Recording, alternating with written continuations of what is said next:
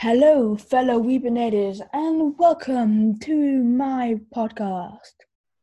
This podcast is obviously called the Deku Licious Podcast, and today we'll be talking about the top five worst villain combat quirks and much more.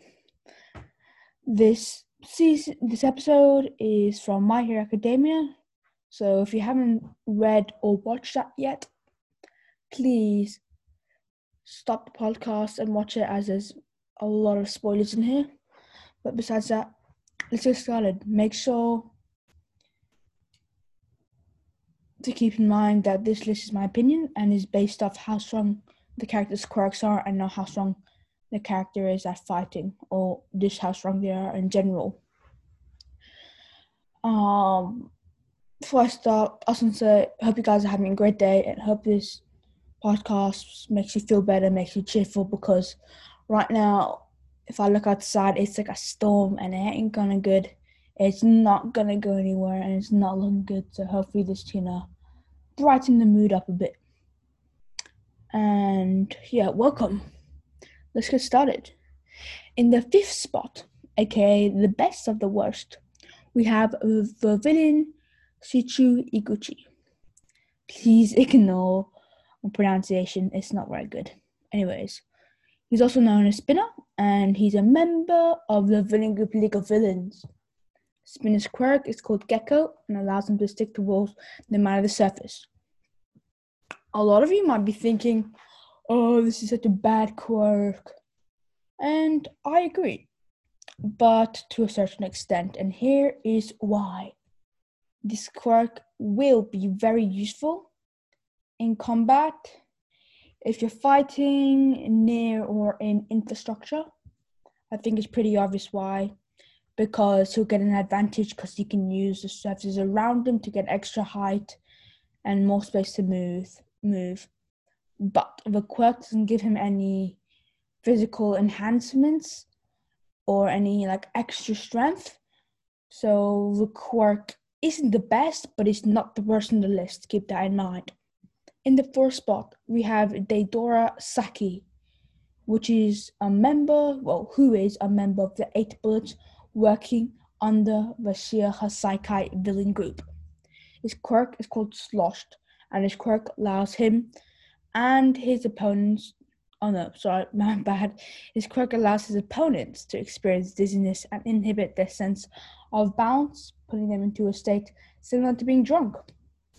An issue with this fantastic quirk is that it may be dependent on how much alcohol he consumes. As this quirk is dependent on how much alcohol he drinks, both him and his opponent will be fighting drunk. And as Deidara is very, not very weak, but as he's pretty weak compared to other villains, and it's not the best as fighting. It wouldn't be wouldn't be much much of an issue if you're both both fighting drunk, as you know. You can just obviously use your quirk or punch him, whatever. It's fine. Just kill him. In the third spot, we have the villain La Brava. La Brava works alongside the criminal Gentle Villain, who's known for creating YouTube videos regarding his crimes.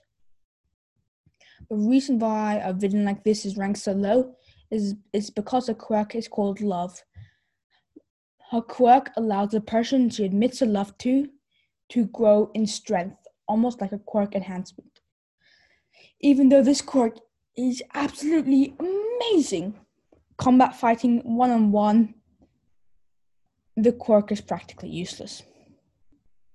And La Brava is very weak and can't fight at all, so the fight wouldn't be much of an issue.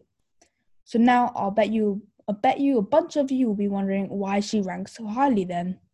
And to answer this is because I came up with a mini theory to uh, her quirk. Um, I had the thought that she could, because her quirk enhances the physical attributes of the person she loves, I thought, why can't she just love herself?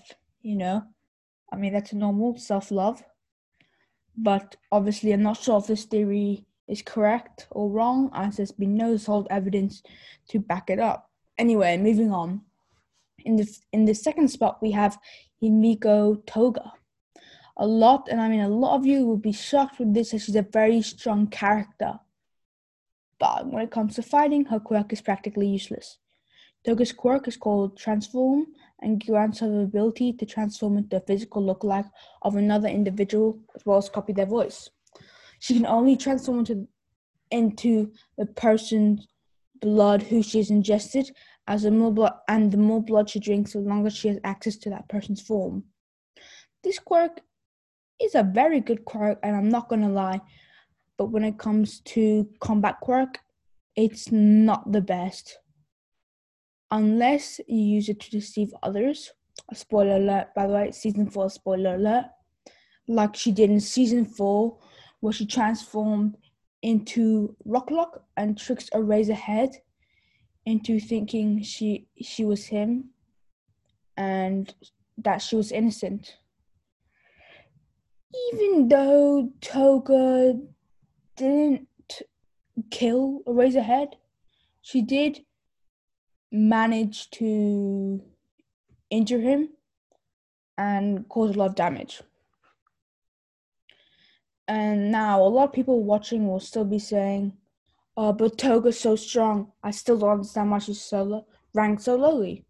And to answer that question again, I think I'll have to mention how Toga is a very strong character, but her quirk, no, she's a very strong character, especially with knives, but her quirk doesn't isn't doesn't match how strong she is as a character it supports her strength as a character, but is not matched. It's much lower in strength wise. In other words, it's just not very useful in a fighting combat scenario. Lastly, the final spot of this list, the worst quirks, combat quirks of My Hero Academia history, is the villain Shin Nemoto. Like Deidara Saki, Shin Nemoto is one of the eight bullets who work under the commandment of the Shie Hassaikai villain group. To answer the obvious questions, why, so, why are so many eight, eight bullet villain members ranked so low? Aren't they supposed to be strong? And to answer this in, this intriguing question is because the members of bullets are all physically strong, strong, but some of their quirks and the, and all their quirks can support their strength, but some quirks alone are pretty much useless in combat. For example, our character Shin Nemoto's quirk is called Confession, which allows him to force his victims to answer truthfully any question he asks. In most, in most situations, this quirk is very handy and useful, but in combat fighting, this is probably the worst quirk in My Hero Academia history. It doesn't give him any physical enhancements, doesn't increase his strength, doesn't doesn't affect the opponent in pretty much any shape and form. All it does is a, a allows him to answer two thirty questions. He could he could use the quirk to, to like trauma his opponents, or he could use what it could happen is every time he asks a question, they become motionless and they just have to respond so they just stand still and respond. If that is the if that is the if that is the situation the scenario then the quirk would be better as you can ask some stupidly long question. Something like who are you like i don't know. What do you want to achieve? And then he'll just straight up talk and then you just take him down. But i don't think that's possible i'm pretty sure. Well in the anime um when toga and twice from the villain group um from the league of villains um was helping out the Shie Hassaikai um in the Shie Hassaikai arc in season 4 um confession was used on them to answer truthfully about what their quirks are. And once they were in, once they're answering answering the questions truthfully, they just were like motionless, just standing there and talking. So you know, maybe that is the situation. Um, if that is, uh, the rank would change. Um, but I'm 80% sure that is not the scenario, so we want to ignore that. I will probably make an updated version of this list though in a few months' time when there's more characters introduced and more information has been leaked and exposed. Well, that concludes the podcast for today. It's um yeah, thanks for watching. Um, see you next time, and I just want to thank everyone for watching my first podcast. It means a lot. Um, and yeah, the Deku Licious podcast has season one, episode one has finished. Thank, thank you so much. Bye.